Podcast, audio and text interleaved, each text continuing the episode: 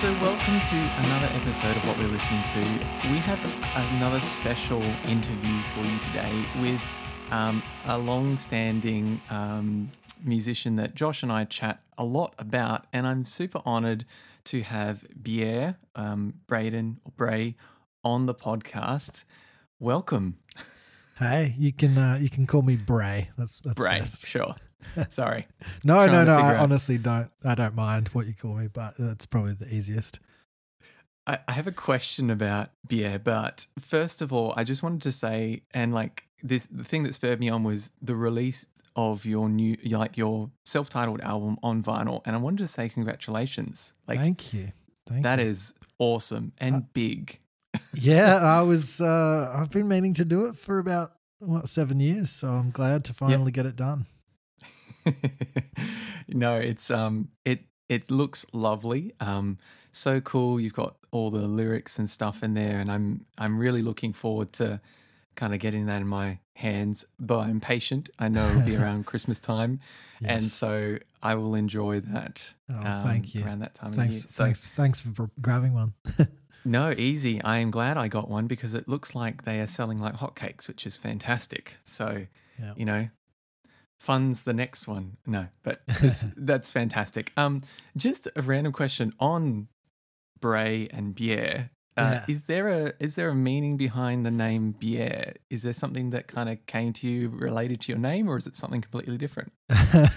I've made up many lies about this over the years, but I'm happy to tell another. I'm happy to tell the truth these days. I honestly, it was something very stupid, and that was. I was, working on music, and my nickname at the time from a few friends was Bjéar, and which is just sort of the autocorrect version of Bray, and so people were calling me Bjéar, and I was making some music, and I didn't know what to call it, and I loved Sigur Rós and I loved Iceland and all of that, and my friend was like, "You're like the Australian Björk, you're Bjéar," and that is very cool. Yeah, I just released a few little demos under that name as a joke. It really wasn't serious, and then it just sort of stuck, and people were like, just roll with it. So yeah, that is very cool. I like that a lot. Doesn't feel it's cool. Interesting because it's interesting because so I'm just checking your Bandcamp now. Yeah. Because I remember back in 2015, 2017, I can't remember. You had in the description something to do with Iceland and something to do with like folk stories, and maybe you don't want me to bring this up, but I remember when I first came across your music, I was like, oh, this is interesting. Yeah, and there was the Bjéar with the little flick on the E and okay, cool. Yeah. Is that no longer kind of a thing, or is that more, along the same lines as your name at the beginning? Or there are many seasons in Bjéar, and that's fair. I would say my friend sometimes writes my bios, and he is a funny guy. He's a great writer, and he comes up with really creative ideas, and he really likes things to be pretty narrative. And so I love getting him to write those. And he wrote that one, and we just sort of rolled with it. And at probably my first couple of shows, I actually told the audience I was from Iceland. Another lie. It's very Sufjan of you. Yes. I was very inspired by Sufjan and his stories. So. Yeah. I remember. So I feel like I'm jumping, but that's okay. Did you get to see Sufjan when he did Age of Odds in Sydney? I did in Adelaide, but it was that tour. It was 2011 or so. Yeah, it was amazing. Yes. One of the greatest shows I've been to. It's pretty incredible. Impossible Soul was something to remember. So I remember him telling these ridiculous stories that would go on and on and on, and one about something about coming out of his house, and there was a fire, and then the Seven Swans story. Yes, incredible. Yeah. Did you get Seven Swans, or did you get All Delighted? Oh yeah, which one? We might have got The Predatory Wasp of the Palisades. Okay. He has a story for that one as well. Might have been that. Yes. Very nice. Yeah, and I mean that's fun. That kind of fiction around music is really fun. Yeah. We'll come back to fiction. It's something that I want to chat about as well, but I wanted to kind of preface this. I don't know if I've ever talked about it on the podcast, but just how I found your music and how kind of came across my radar. Ironically, it was when I was living in North America, mm-hmm. and friends in North America were like, "Hey, you should check out this new band that is from Australia, and they're called Bjéar." I was like, "What?" And it was on this on this website called Spirit You All Music. Okay. I don't know if you ever saw the review. Did you catch this? I'm not sure. I don't remember at all. I'm sorry. No, that's fine. So it was really interesting because it was run by this guy Justin, and he was really good at digging up really interesting kind of music with interesting themes in it. Sometimes spiritual, sometimes not. And so he was like, pick this out. I was like, this is cool, really cool. He really liked it. And that was when I started listening to this in the middle of a Canadian winter. And there was something very moving about self-titled that kind of met me at a certain time and a certain place.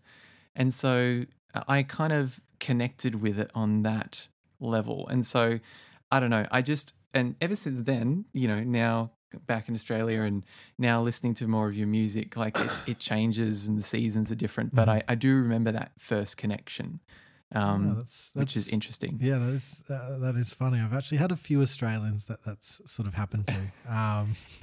They've learnt about it through their American friends. So. Yeah, which is cool. And I mean, it's really interesting.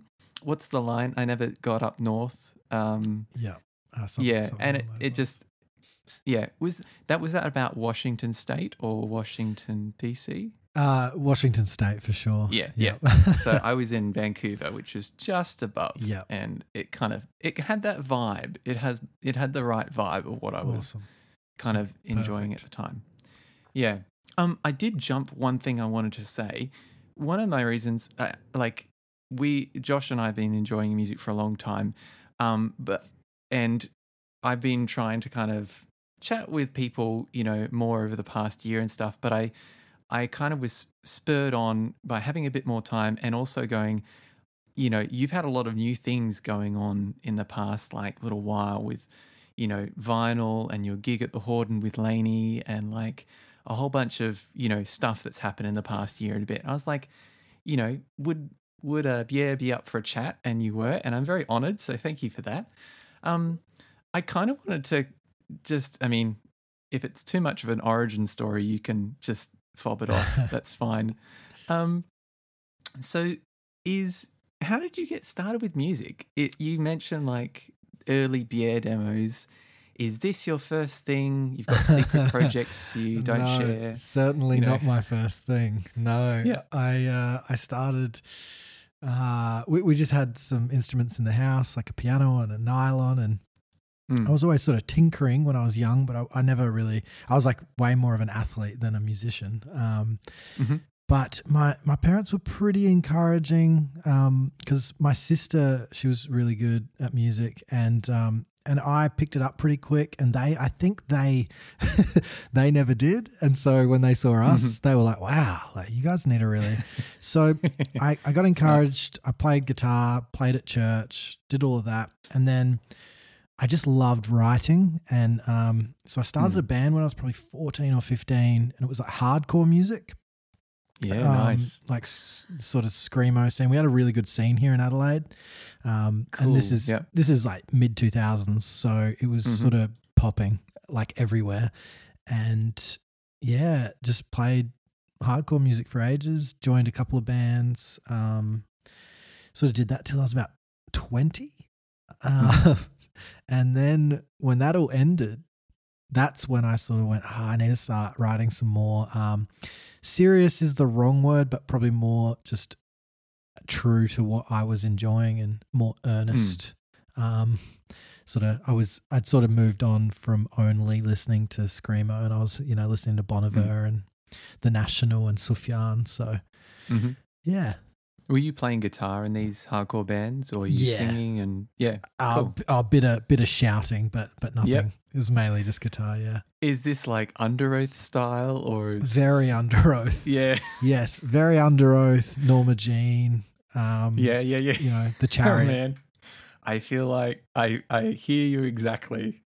I may or may not have done many, jams of They're Only Chasing Safety kind of stuff. I was a bit after that. I sort of hate that album, but no, I don't hate, but I was definitely more into the more chaotic, angry side of things and the less singing side of things. Yeah. Not Aaron stuff, more Spencer. Loved cool. Spencer. Okay, that's cool. So then you kind of started writing folk songs, a la Bon Iver stuff. Yeah, that's cool. I don't know. It was just it's what, and this is my whole life with art in general. It's just what I'm sort of led to, what I'm inspired by at the time, and I just sort of do it. So there's no, there's no real reasoning. It's just what do I want to do today, and I just sort of follow that. Yes. Yeah. So were the sessions for self-titled, you mentioned before to me, there are no B-sides. So are these 9 songs, there was a lot that was cut that was I'm just interested, how much material did you have coming into recording self-titled? None. Are you the person who writes 100 songs and trims it down to 9? No. I am now. I'm trying to be. I'm trying to because I want to write hopefully better things. But I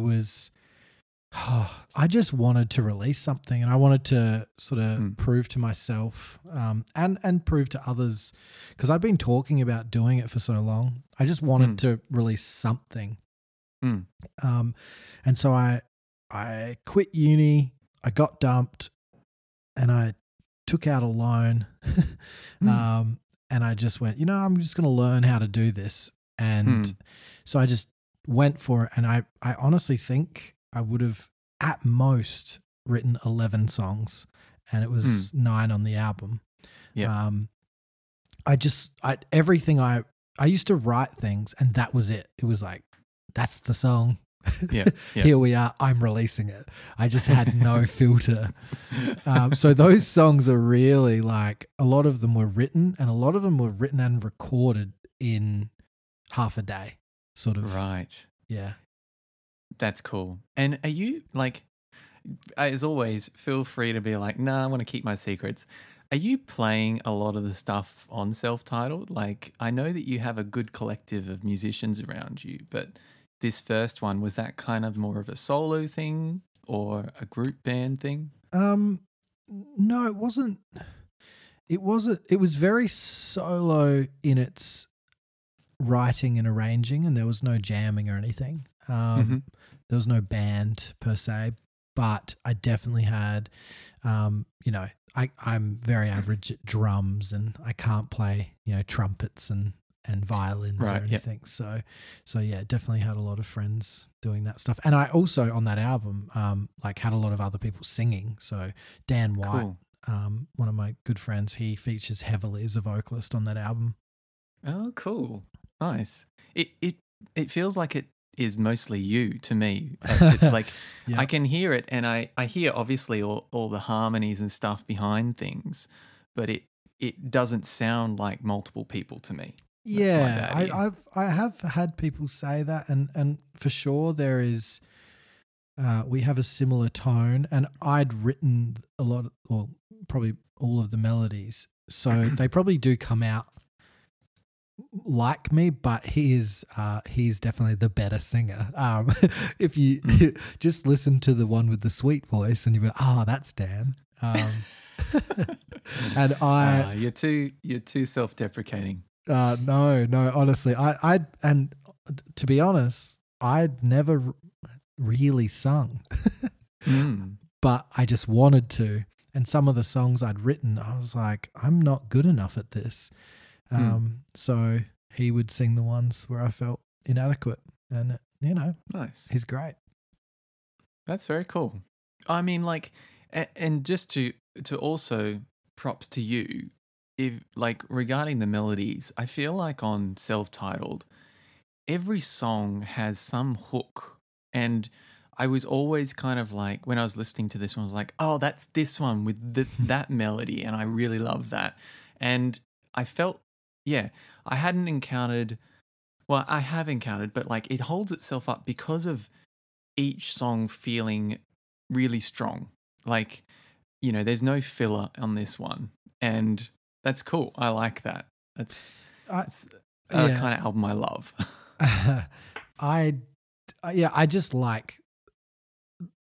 I like songs that sound simple, but I just like every song meaning something and having a real, like, I want to love every song. I would never just do something to sort of fill the gaps. Like, I don't believe in that at all. I think that's a pretty pop way of looking at producing music. So I've just never, I also meant just more people writing a song thinking it's good, but it's not actually good. No, I think I do that a lot, but thank you. Yeah, more like, it's interesting. Random jump again. I was listening to that playlist you posted the other night, just on the way home today, the one on Spotify, Truth or something. Yep. And it came up with an Arcade Fire song, Crown of Love. I was like, brilliant. I was then thinking about like Everything Now and some of their later albums, and like how just, how there were those songs which they kind of put out. They're like, this is amazing. I'm like, it just really isn't. And that's, that's why you hear on Neon Bible and especially The Suburbs, which for me is just kind of brilliant from start to finish. Like, yes. I feel like all of those songs, they think they're strong and they really sound incredible. And that's what I mean about like no filler, not deliberately writing a filler song, but like you've just written some great songs that all fit together cohesively. And I think that's why out of your albums, I love self-titled the most. Even, and like I've been listening through your stuff again, kind of preparing to chat with you, and we'll get to it, but like, man, like you've written some great tunes across all of it. I just love the cohesiveness of self-titled. That's all. Yeah, so, thank you very much. To me, it in some ways feels the least cohesive, but I definitely understand why people have that relationship with it. Yep. I don't want to labor it too long, but like, so this album has like influences of North America and things like we've discussed. No, we haven't discussed, but I know that you've mentioned things that you are really kind of moved by, like Twin Peaks and Tolkien and stuff. Like, is that like a part of your writing process? Like, is this album reflecting on all sorts of media, or do you write an album that's like, oh, this is about a particular moment in time, or that sort of thing? Like, I feel like your lyrics, there are lines which speak directly, and then a lot of lines which kind of, still giving options for meaning and people interpreting their own way. Like, yep. I don't know if that's a clear question. I'll find a what's question. What's Bjéar about? What's this album about? Look, as I said, like I didn't have there was no concept. It was really just, I want to express myself right now. I want to sort of tell people who I am and where I'm at. And it's that, it's really always that simple. That's just artistic expression, I guess. It's just, hey, here I am, and it's hard to have frame that as a conversation maybe. And there are a lot of people I know in different spaces, and I can't have a conversation where I tell them about everything I've done and where I've been and how my heart's broken and all of that. So it's like, it's nice to be able to, I guess, do that. And I felt like I just had things to share. And I think that's what that album is. It's just, I feel like I've had a lot of interesting experiences in the last 4 or 5 years in my, you know, late teens, early 20s. And I just want, I want to share that. And hopefully people can connect. That's cool. You know, it's, I think that's it. Yeah. And I don't want to detract from the kind of, you know, when you ask someone, what's a song about? It's like, well, the song wouldn't be written if I could say it in words, kind of thing. Yes. Yeah. And I guess for me, like my connection, like I said, living in Canada at the time, it felt very placed, or it felt very much like a memory connection for me. And so, I mean, a lot of albums are like that for me, but it was still now when I listen to some of the songs, I can remember washing dishes and looking out the window at the snow falling. And that was the placed memory for me. And in a strange way, it was making me remember Australia, like, because I wasn't there and, you know, you were at different times in Australia. And so it was this funny connection where I'm both connecting with the place I'm in and then thinking about the place that I wasn't. So for me, it was kind of placed. It was a placed album. Yes. I mean, I was certainly influenced and trying not to copy Bon Iver's self-titled. But that's a place album, and that's full of names of places. And, you know, it was that for me as well. But I obviously can't have that same sort of connection with it because it's mine. I mean, it's interesting. I've never really, of course I can hear elements of Bon Iver in some ways, like, but I don't instantly connect with Forever Ago. Is that's his first? Yeah. That. I don't think of that exactly. Like, interestingly, I think 22 a million a little bit more, but I mean that's different things. So I mean, yeah, that's cool. I can hear that connection with Bon Iver. Interesting, something you said about like songs are just kind of reflecting where you are. I was listening to Phil Elverum from the Microphones. He released an album last year or the year before called Microphones in 2020, and there's one line he says, he's like, anyway, every song I've ever sung is about the same thing, standing on the ground, looking around, basically. And I like that. And that's similar, you know, to your statement about, you know, you didn't necessarily have an intention. I've got a thematic album. It's songs that connect that are about whatever's going on. And that's cool. Yeah. So I wanted to just kind of chat, like, I remember when your All Roads EP came out, or actually before that, you had Waiting for the Sun as a single. Oh, yes. Going to the Sun. Yeah. Yeah. Which was quite different from self-titled. Yep. And like this bridge between, you know, self-titled and Now There Are Some Things That Will Change. So what was going on there musically? Like, do you want to talk about, you know, what you were trying to do or things about this EP? Like, I'm curious because I don't know a lot about it, and it's got some. I listened to it again this week, and it's got some great songs on it. Oh, thank you. I don't. Oh, it's hard to place myself back then, but I think what actually happened was Tom, who is Los Leo, who's a good friend of mine. Did he play guitar in? Yes, on tour, yeah. So he sent me this ARP and like I think there was a beat under it, like a little drum beat, and he said, hey, do you want to like write anything over this? And I just straight away was like, just played these chords, sung Going to the Sun and sent it back.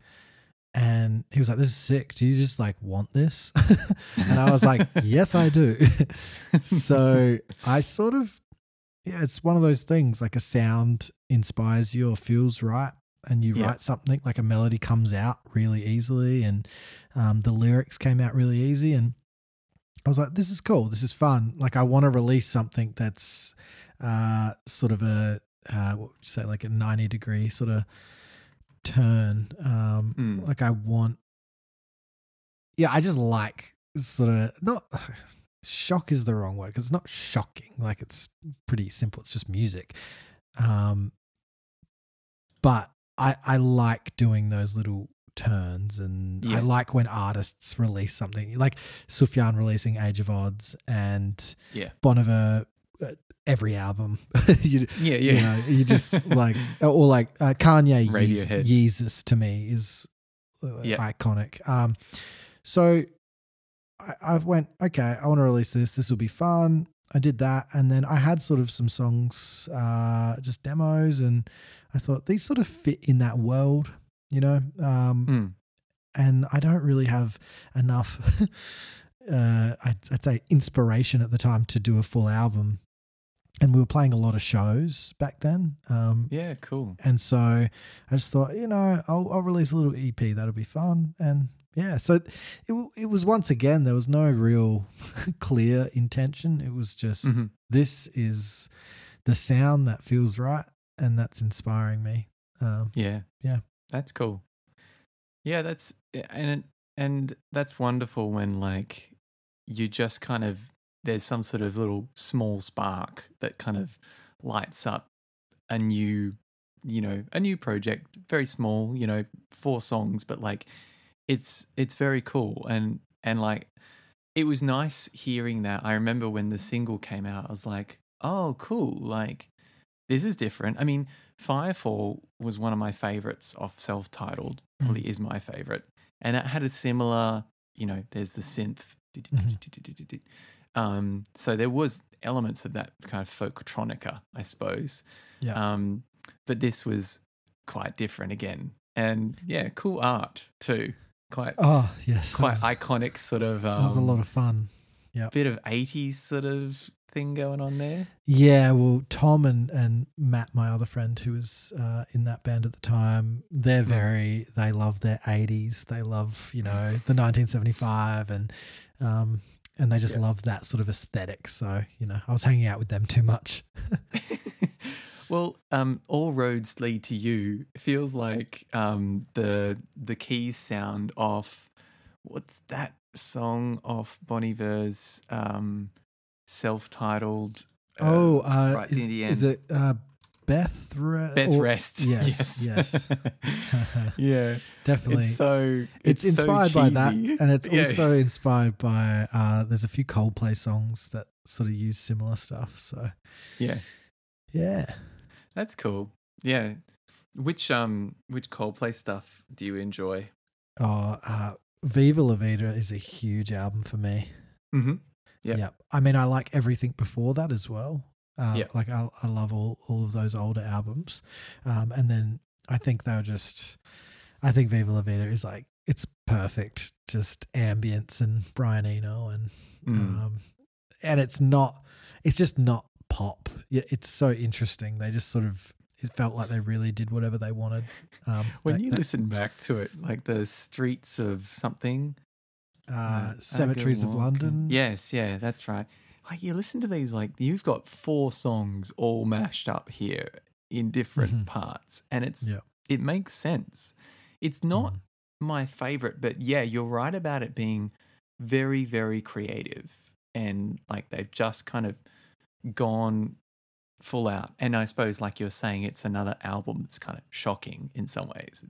It's meant to kind of evoke a reaction of like, this is different.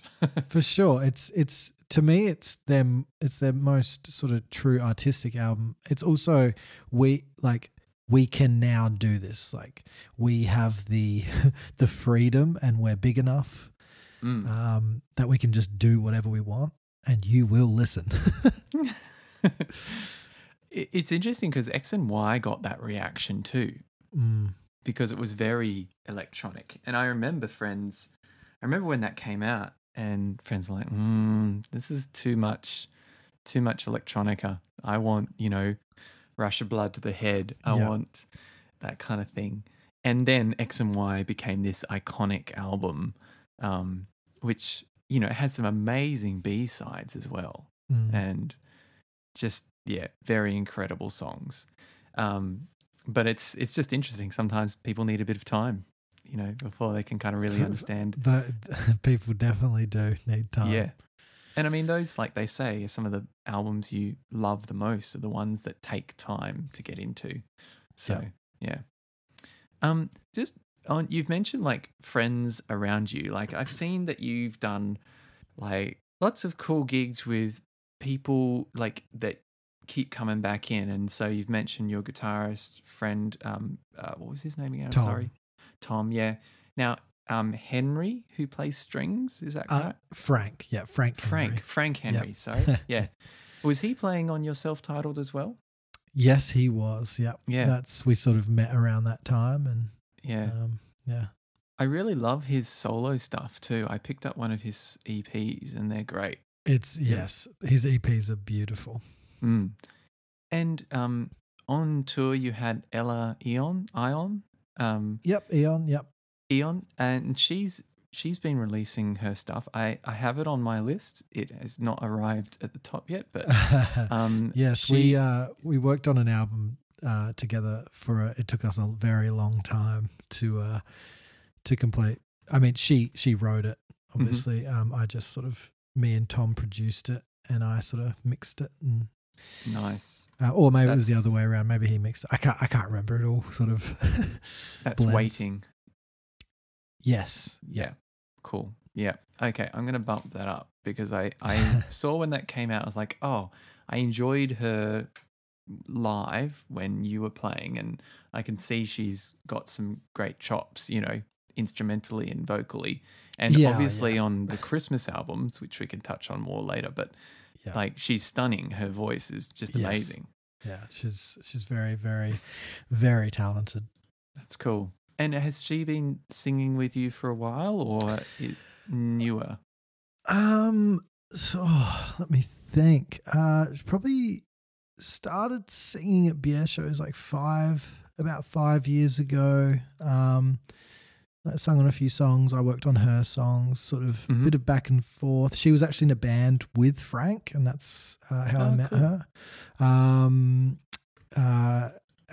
I won't get too personal, but we were dating for a long time. We no longer are, so there might be less collaborations in the future, but still a lot of we're still great friends. So I'm very excited to see sort of what music she comes out with now, because I don't have to be in the sort of in the weeds of it. Yeah, no, that's totally fair. Yeah, I'm just checking out her back catalogue and there's some. I remember this Christmas track coming out. I got to check that out again. That looks cool. Yes. Yeah. Great one. It sounds like you've got a great scene. This is in Adelaide, right? Yes. Yep. Yeah.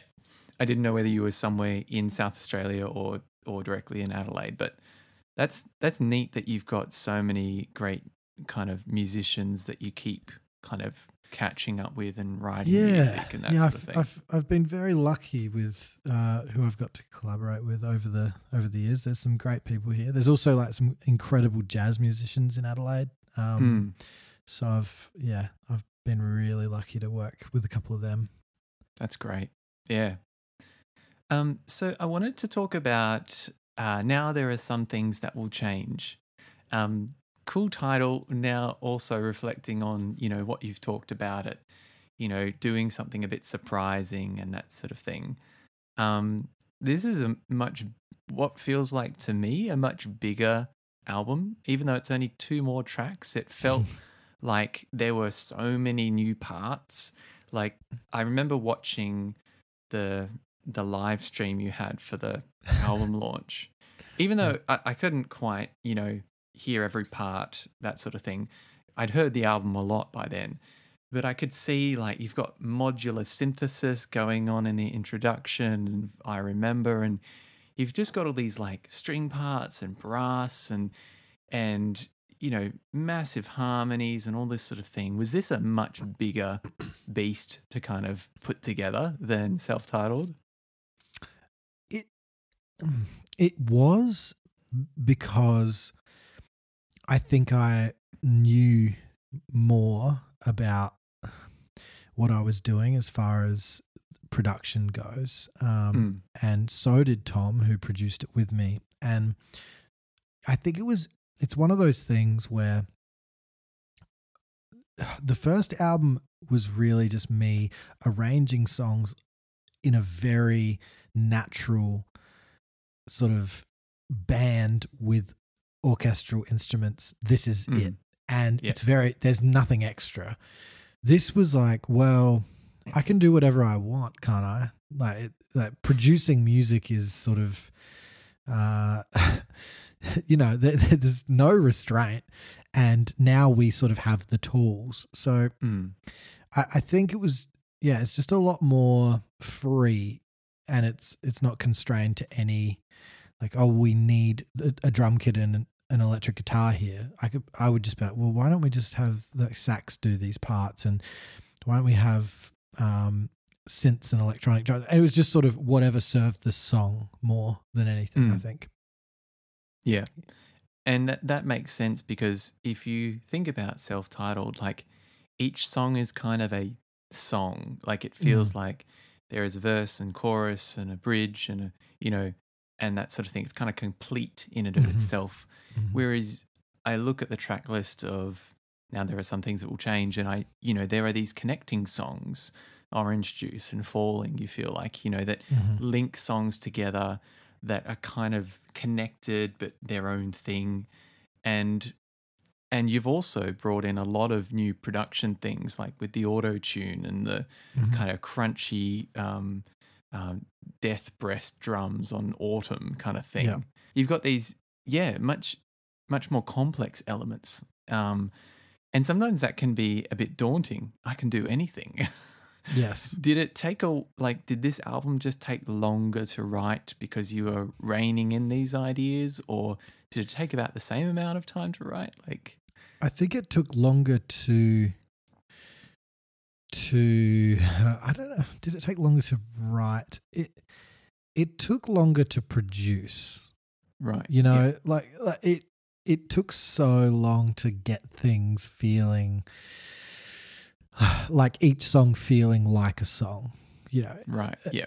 It really, like, I would have drums in, I'd scrap them and put electronic drums in, and then 3 months later I'd be like, this song just isn't working, and I'd take all drums out, you know, and then now that bass sounds stupid, so let me replace that with a violin, or, you know. And so it was very it was fun though. It was like a great process, but also I never felt, and I didn't with the first album, I never feel happy or like anything is complete at all. It's just like, okay, I guess let's just release this now. It is really hard mixing those different elements in a way that feels legitimate. Yes. Like the times when I've tried to mix like electronic and acoustic sources, sometimes it's just too hard and I do one or the other. Like, you know, when you're mixing these different elements, like I was saying at the beginning of I Remember, you come out of this like synthy ARP thing to these like live drums, and then you've got this kind of like keys part with the sax, like and then it suddenly changes into your vocal. Like there's so many different elements there that have to feel like they fit and they blend well. And yeah, I can imagine that taking a long time. Yeah. Yep. And it was, yep. Yeah. So you're doing that all kind of yourself in terms of your arranging and production, but do you record stuff in a studio, or do you mainly record at home, or like? It's, you know, the majority is at home, which is a sort of basic studio. And then, you know, it depends, like drums and saxophones and trumpets and things I'll try and do in a real studio if I can. But, you know, it honestly, it doesn't matter these days. No. There's, especially when you're trying to, if the idea and the concept of that album was very, lo-fi is probably a bit simplified, but there's no, it's like when you listen to 22 A Million, it doesn't really matter if something is cooked and it's all about melody and it's all about texture. And so if the drums are recorded in my bedroom, we can just like use that rather than be afraid of that. You can go, well, let's like put it through this distortion and let's compress it like this and let's, you know, and so it was a really, you know, that's a fun way of doing things. It doesn't always work because not everyone is as talented as like Justin Vernon or Sufjan. So, you know, you're trying to replicate those sort of people. Yeah. Or be inspired by them, and then you're like, wait, I'm not as good. And you release an album and it's, you know, you're still proud of it, but, you know, it doesn't live up. Oh, yeah. And I more meant that, like, you had the freedom to kind of tweak all the time, whereas in a studio you're kind of at the mercy of your engineer of, like, what can I try? But, you know, when you're doing stuff at home, you can flip back and forth, take things out, put things back in. And you mentioned Sufjan. I was looking at the the liner notes of Javelin, and it's like he did everything. Yes, pretty much at home. I'm just like, how do you get that great a sound? I mean, that's what comes from having a huge career and doing this all the time. Yeah, man, it's so prolific. Oh man, he is. Yes, I can. Like, I have barely been able to keep up with his releases. You know. He's meditations and all that sort of thing. It's just there's so many things. And even I still got Javelin. I picked it up before it was out and I've still got it waiting in the wings to properly dive. Like I just, I've kind of touched on it a bit, but, I really want to. Anyway, that's a side note, but it's a good side note. Yeah, it's that's cool. I mean, just what do you want to say about this album? Like, now there are some things that will change. Like, this is a big thing and it's beautiful. Like, what are your favorite things on it? Like, what did you love a lot about it and, like, hope that people kind of get out of it or something like that? That's an interesting question. Because I don't really think about the audience, and I really do try and just write things for me and for my enjoyment, and then hopefully that sort of integrity and honesty will just hopefully it just translates. And there are people that connect with that. And that, I think that happens a lot of the time with music, with film, whatever it is. If you're just honest and telling the truth, then there'll be someone or there'll be a group of people that will be like, yeah, I get this, or this sort of speaks to me. I think I like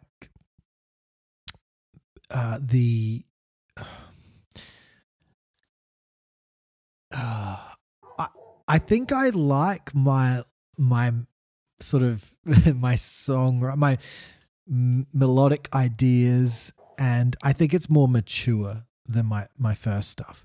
I for the most part, I think that there's stuff on it that the highs are higher than anything I'd done, and the lows might be lower than anything.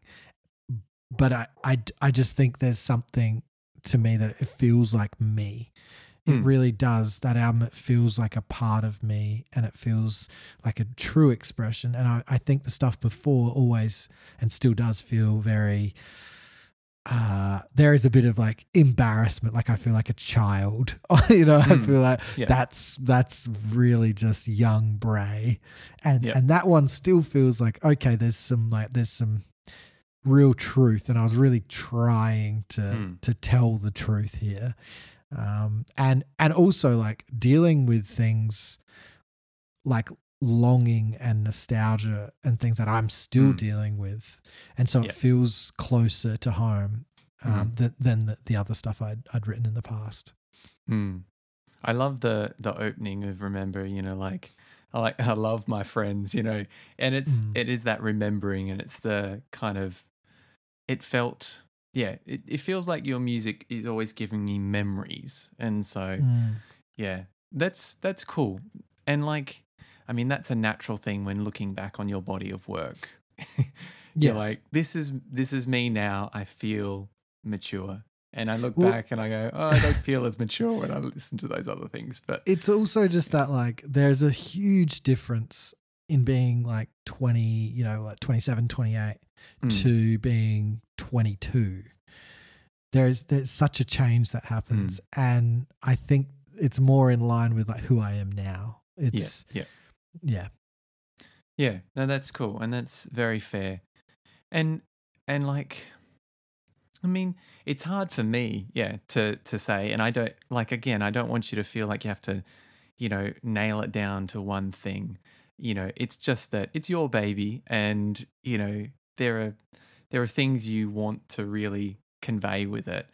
And I asked Josh, I was like, you got any questions? And he's like, it's tricky, but he keeps telling me, like, this album is it. Like, and so, you know, you've obviously connected with him on that level too. And I mean, obviously I love it too, but it's just, it's different. It's interesting. Like, maybe it is, you know, I don't hear a younger Bray on Bjéar. I just hear songs. And in the same way, like, you know, Justin Vernon will hear like Blood Bank EP and be like, you know, even though there's some great stuff and we appreciate it, it's interesting looking back on a life of music. And so absolutely. Back to that Microphones track I was mentioning. You should check that out. It's a really interesting 44-minute song about him reflecting upon his kind of career and him reflecting on kind of the things he's written about then and now and how that changes. So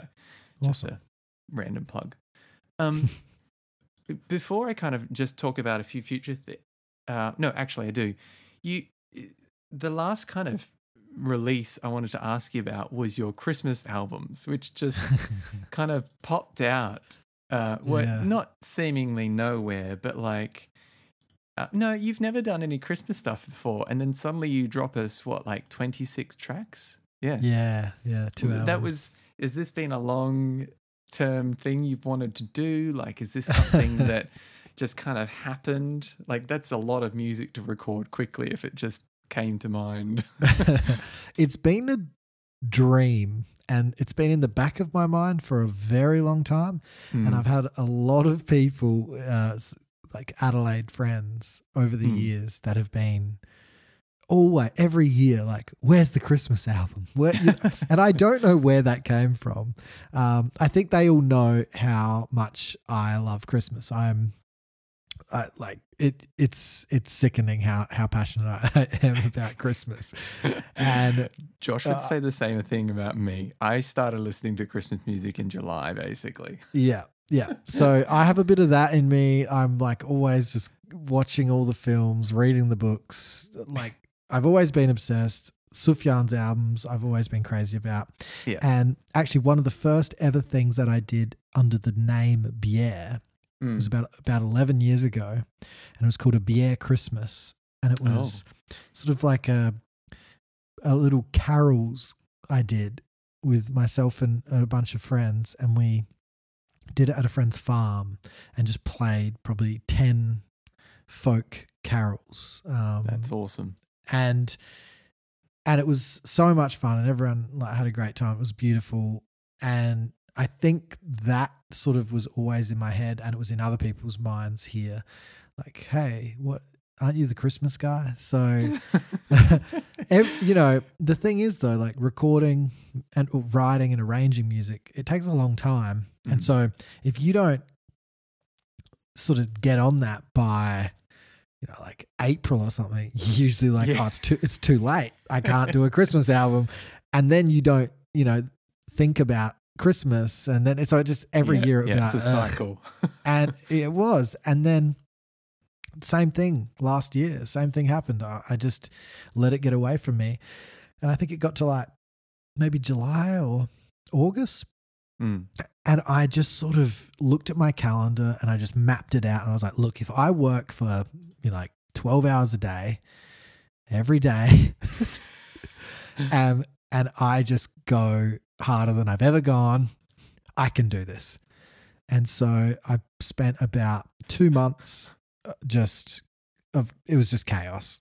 And no toe in the water with an EP, just album. Yeah, I was like, I got it. And the thing is, it started as the idea was one, and then I kept writing new ideas or hearing a song and going, well, I have to add, that has to be on it. And then, you know, Ella wrote a couple of songs. She'd show me a song. Well, that has to be on the album. And then I'd accidentally write a song and, oh no. And so, you know, it was just like that. And then I think I only probably finished that at maybe mid-November I finished. And I mixed it all and then, we released it. So, you know, a lot of fun, and I'm so happy I did it. And you know, it's so fun to have that in the world. Yeah. Yeah, for sure. Oh, and I think more than just getting it done, like you've put the Bjéar spin on these carols, like very much so. Like when I listen to Angels and Joy to the World, like you've conveyed like it in your sound, like it's great. And I was listening to it again the other day. I haven't listened to Volume 2 again yet. I just listened to Volume 1, and I remember hearing things like "Can't you hear the angels dancing on the roof?" which I was like, "This is great!" Like these feel like those North American carols. What's the one like? We need a little Christmas right this very minute. Yeah. Like, yeah, and it was. I too, you know, have adored the Sufjan Christmas albums, and I can hear obviously a bit of that in this, but they're by no means like, you know, carbon copies. Like I love the different, you know, you write a Christmas song in such a different way, and Lights Came Down is a very beautiful song, and I think a lot of people resonated with that. It was, I was just listening to that the other day going, that's a very cool piece of work. So I'm going to give this even more time this Christmas season. I know it's like not even done October. I'm happy to listen. I think as well, I know that people like the first album and they like those arrangements and that style, the sort of orchestral style. And and the post-rock, I guess. And I just felt in the last few years, hey, I actually sort of know how to arrange this now, whereas back then I didn't. And I know how to engineer better, and I know how to mix better. And so, like, I feel like maybe I could do that sound again for people on the Christmas album and actually do it a bit more justice. So I think it is like the recordings and the mixes and stuff are actually probably better than the self-titled, but they still give you that, you know, that raw sort of, I guess like Arcade Fire funeral vibe. Yeah. Yeah. Yeah. And you're able to do it quicker and more efficiently, not to like treat it as a thing to just tick off, but you've got a vision in mind that you're not kind of caught up in the like, how do I actually do that? Yeah. Yeah, that's cool. Because I was amazed when you dropped these. I was like, what? 2 whole Christmas albums. Me too. Oh, man. It takes me... I mean, I'm in a different situation, but it takes me months to release like a single song. It depends if it's a song with vocals. Yes, it takes a while. My life is very, very easy. So nice. No, that's great. No, I mean, I get to be on the receiving end of your music, so I got no qualms. So, like, you've got this great back catalogue, and it's been really enjoyable re-listening to it just over the past few days. Just kind of going through and like, oh yes, I remember this and that sort of thing. Like, what's kind of next for Bjéar and that sort of thing? Like, I mean, you don't have to give away the secrets. You've got this vinyl coming out. Like, I have hopes for, you know, Sydney tour again, but, you know, tours are hard. Yes, look, what shall I say? You don't have to say anything, but look, I've been quite open in this chat, so I might as well continue. You can take out anything from this convo you want in post. Oh yeah, let me edit.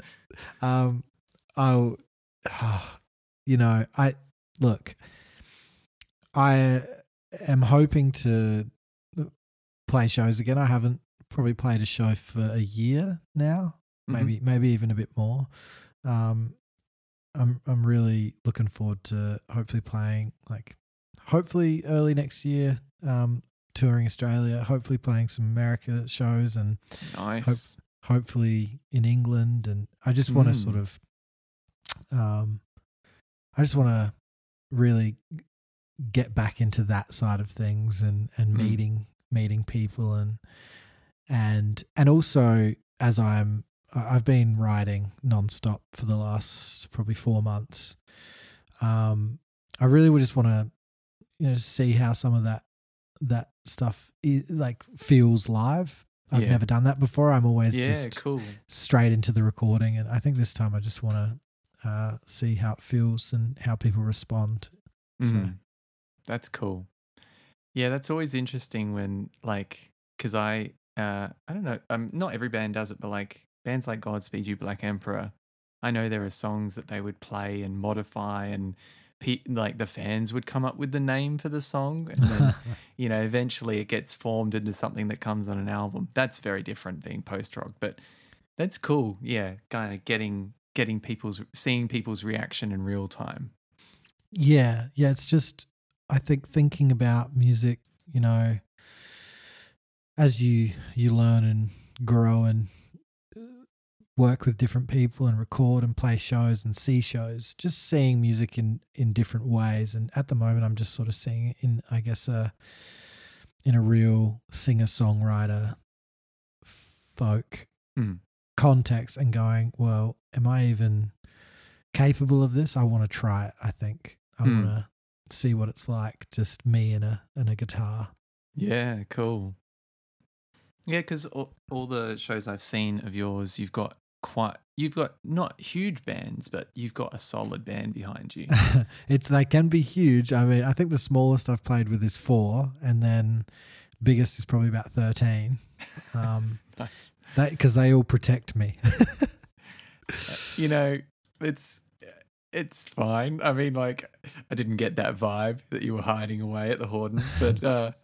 And I also noticed you had a bunch of things that you're triggering too. So there's also a lot going on behind the scenes and tracks. Yes, and stuff. I'm trying to get away from that for a little while and just see. Fair. Yeah. Nice. That's very exciting. Well, you know, all the best to you as you do that, because that's big. It's a lot of work, but you know, it seems like you have a lot of listeners around the world as I look on Spotify and see those. 4 million plays on him, which is lovely. That was, I mean, I never really did quite understand with him and Grey's Anatomy. They just picked it up. Like, how did that work? They asked me to star in the show as the main character. I said no, but you can use my song. No. What? Okay. You're serious. I'm kidding around. I don't know anything about Grey's Anatomy, man. I don't watch TV. Nor do I. Nor do I. Cool. Sorry, Josh, I think my sister. I sound like an idiot. Don't edit it. I think my sister liked that show when I was about 8 years old, so I didn't know it still existed, but they emailed me and they used it, and that was great. That's very cool. That's nice. And do you feel like you know, it's given you a bit of traction of like when you release stuff, kind of it's going out to a wider audience, or is it just kind of... No. Okay. No, not at all. Okay. But that's okay. Such is streaming. Yes. Single tracks only.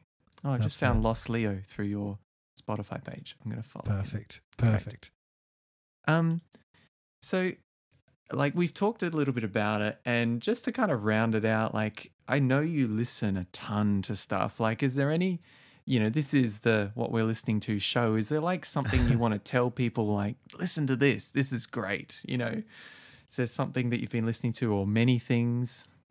Oh, you know, it's interesting. When I'm writing, I really just listen to myself over and over and over again, all my demos and my voice memos. But I've been listening to this playlist I made, which I don't do often listen to playlists, but I made it as a sort of reference playlist. So this year I've really just been on that a lot of the time. It's not the one that I posted and you've obviously listened to. It's a lot sadder. Just this very sad, very sad folk playlist of just lots of Andy Shelf. No, yeah, I should actually add some Andy, but no, lots of just stuff that's not very happy. That's fine. You don't have to share about it. And so there's that, and then I listen to a lot of music that's really that makes me feel intense emotions. So I listen to a lot of, like, I still listen to hardcore music. I listen to Every Time I Die. I've got a great album called Radical. If you like screamo music, it's quite a heavy album, but it makes me excited. And I listen to, you know, jazz to feel things, you know, Coltrane, or there's a great band called the Shaolin Afronauts from Adelaide, and they released, it was like late last year, they released like 5 albums called The Fundamental Nature of Being, and that's just beautiful, and everyone has to sort of check that out, at least put it on in the house or something while you're cooking or something. And lots of Mark Kozelek and the Red House Painters, and like, I don't know, really singer-songwriter stuff, but there's just nothing. Oh, and you know what I tend to listen to like every day? There's 2 albums I listen to like every morning, which is one is God Save the Animals by, what's his name? You know. I'm looking it up. God Save the Animals by Alex G. Alex G. Took me a really long time to get into Alex G. And then when it clicked, it just clicked. And that album to me is just, I can't even describe how much I love it. And people have recommended Alex G before, and I was a bit similar. Like, I've listened and not quite clicked yet, but I will give that one a go. I highly recommend that. And I also every morning I listen to Francis and the Lights, Just For Us.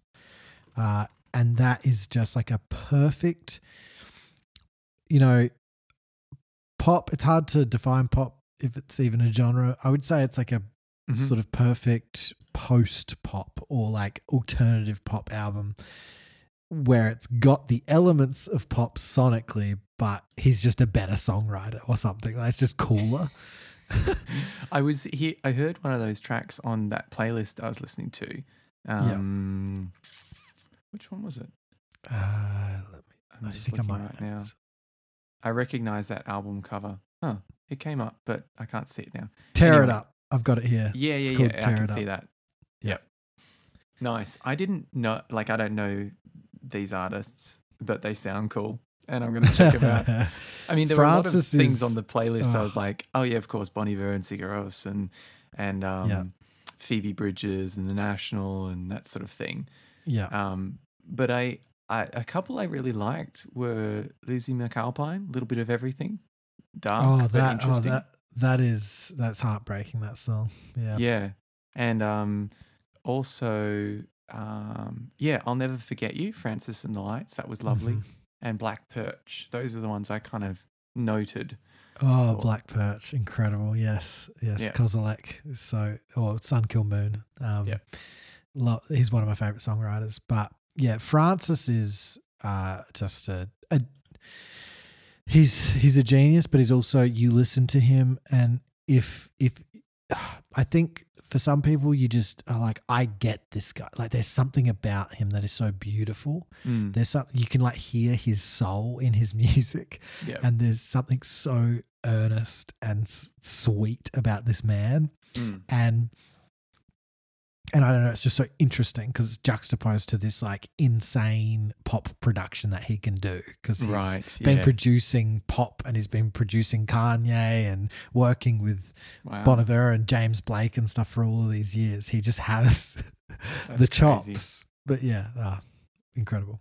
Very nice. I noticed you also had a track from Swim Inside the Moon, which is probably a near perfect acoustic singer-songwriter album for me. Yeah. That is just one of the most beautiful albums. I haven't been able to connect with his other albums as much as that one. There was just something about it, the like rawness of the tape. I feel the same. Yeah. I know that he's got Toil and Trouble out. I've been meaning to get to it, but yeah, man, that album. So no, thank you. Everything that you've mentioned, I'm going to ask you to like send me links because I want to put everything in the show notes. And like, if you want to put together another playlist, I'll put that in the show notes too. But whatever you want, I'd love to share. Awesome. I love sharing music with people, and I imagine the people that listen to this podcast enjoy listening to albums. So yeah. Yes.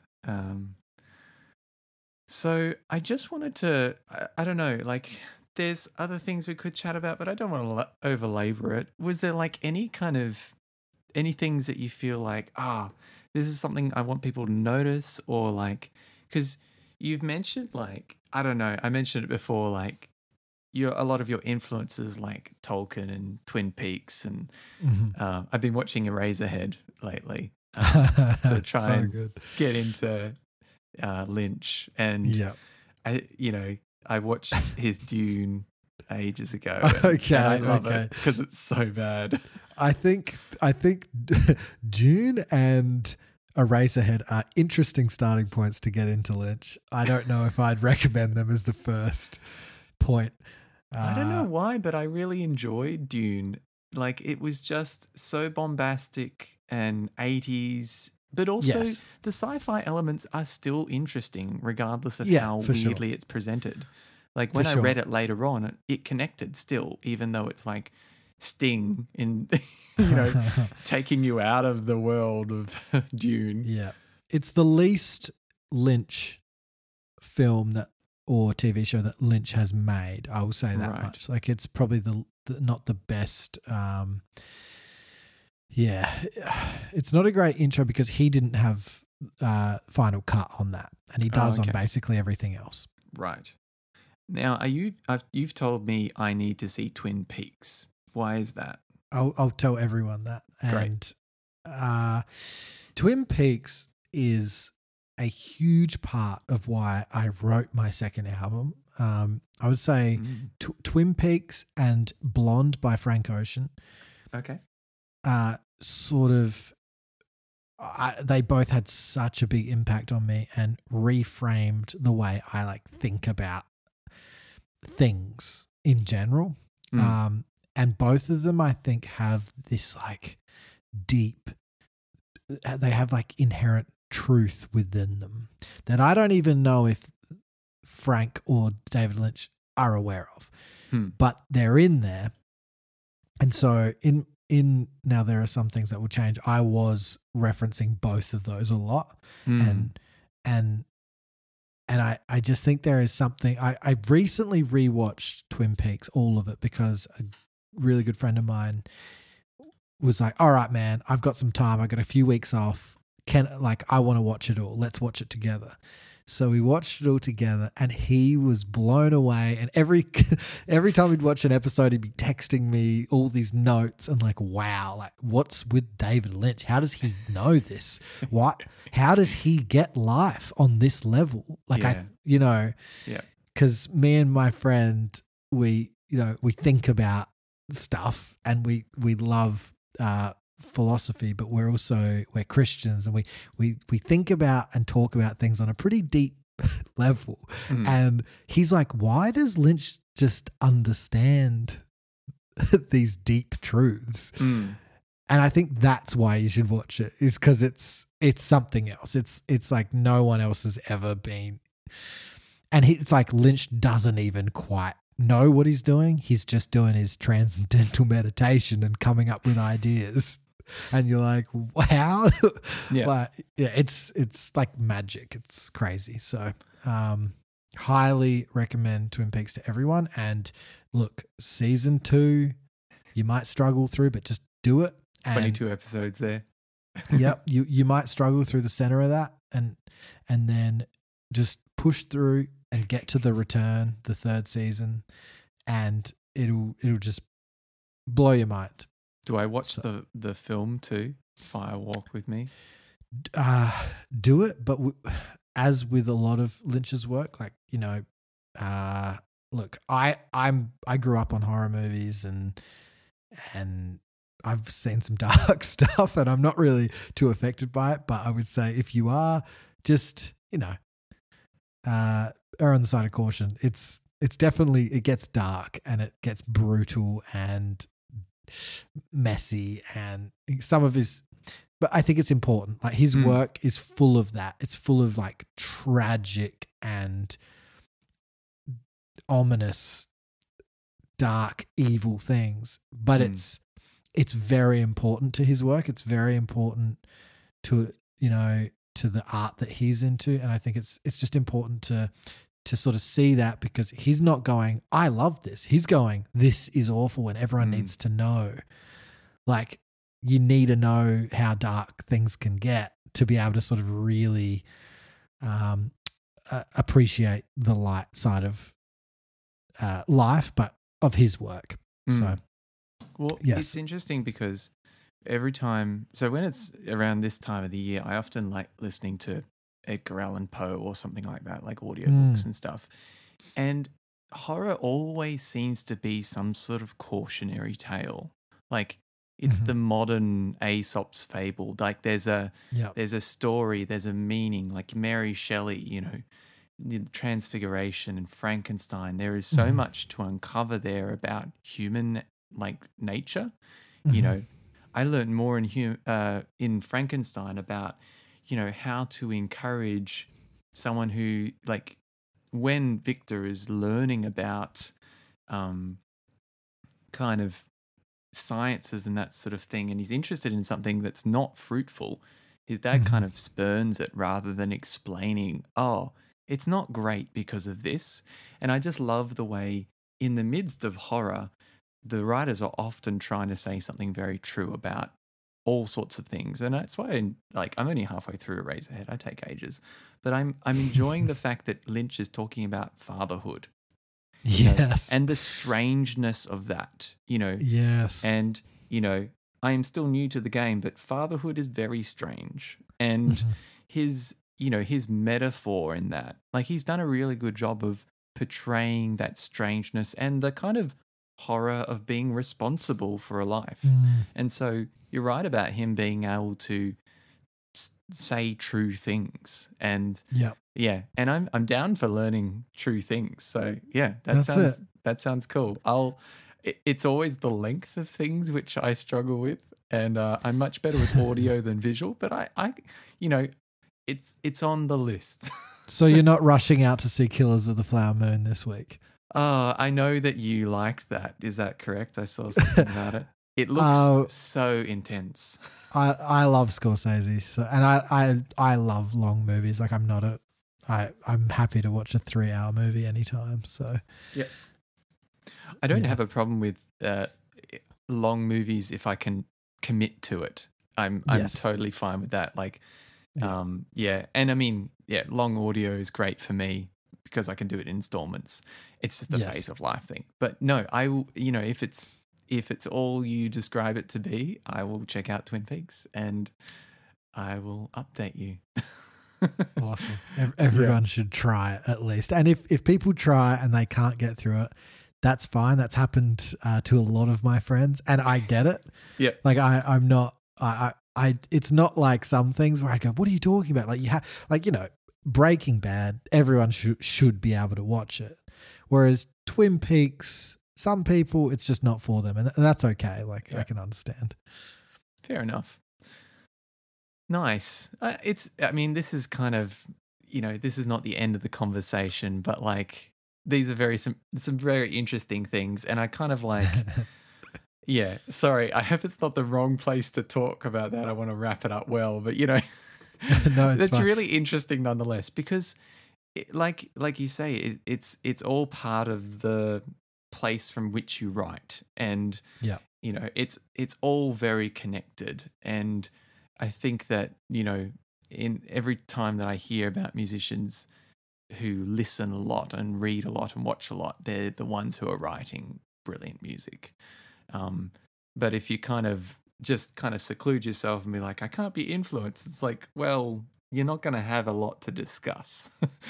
And so it sounds like you've got a lot to discuss, and it will probably, I'll tell you what I think. If I get through Twin Peaks and I re-listen to Now There Are Some Things That Will Change, whether I notice more things. I'd hope so, but it's once again, it's not about necessarily the references are fun for me, but they're also not necessarily important if people get them. It's more that I'm I saw a truth or an interesting idea in something that he said. Yeah, no, that's totally cool and that's totally fair. Yeah. No, it's not like Easter egg things. I mean more it's nice to also have context. I like having context for things. So yes, actually, I'm just quickly. So go. If you start talking about Twin Peaks, I'll never shut up. But I was watching the episode in which one of the characters in Twin Peaks says, "Now there are some things that will change," and my friend I was watching it with gasped. He was just it's is that? That's where it's from. And once you've watched 50 hours of Twin Peaks, and you get to that moment and how big it is, I think it is nice. Yeah, that's cool. That's cool. Because I remember you hid some of the stuff for the album teaser in the video of some driving down a spooky drive. Yeah, thank you. I think you and Josh were the only people on the earth to engage with any of my puzzles. But. Well, only because you gave me a hint. I was like, what am I doing? I clicked the website link and I don't know where to go. Yeah. And you sent a link, and so I was like, oh, okay. And then it was something on the Oscars announcement for Lord of the Rings. So two favourites that have made connections. Look, hey, it's fun. I like engaging with stuff like that. So thanks for making it fun. Hey, look, thank you so much for chatting this long. I probably need to go soonish, but I do appreciate you staying longer as well and chatting through all this. It's been a long time coming. I've been listening to your music. I've wanted to ask you questions, and I'm glad that we kind of found a time that we could do that. And I hope that, if all else fails, I can get more people listening to your music and grabbing your vinyls and going to your shows through this interview. And just, for listeners out there who enjoyed your music, getting some other insights into the writing process, and just kind of what's behind Bjéar. So, thanks so much, Bray, for coming on the show. No, thank you. Thank you so much. Thanks to Josh as well. Just thanks for, I guess, all of the support and the you've been mentioning my music on the pod for a long time, and I really appreciate it. We have our podcast favourites who we come back to all the time. No, it's very kind and really appreciate it. It's good to know that someone is interested and someone is listening. Yeah, it's nice. I assure you there are a lot of people listening from what I can hear. So take heart. No, that's great. I'm going to say goodbye formally and then I will stop recording, but I'm not saying goodbye just yet, if that makes sense. Yep, that's fine. Yeah. So thanks so much, Bray. Yeah, all the best with what's next. Very, very excited. And thank you all listeners for listening in, for all those who are. And do check out everything that Bray has mentioned in terms of inspiration, things to listen to. Everyone should go binge Twin Peaks, I suppose. And, and do grab vinyls before they are gone. So check them out. And yeah, thanks so much, Bray. I'll catch you around. Thanks, Asha. Talk soon.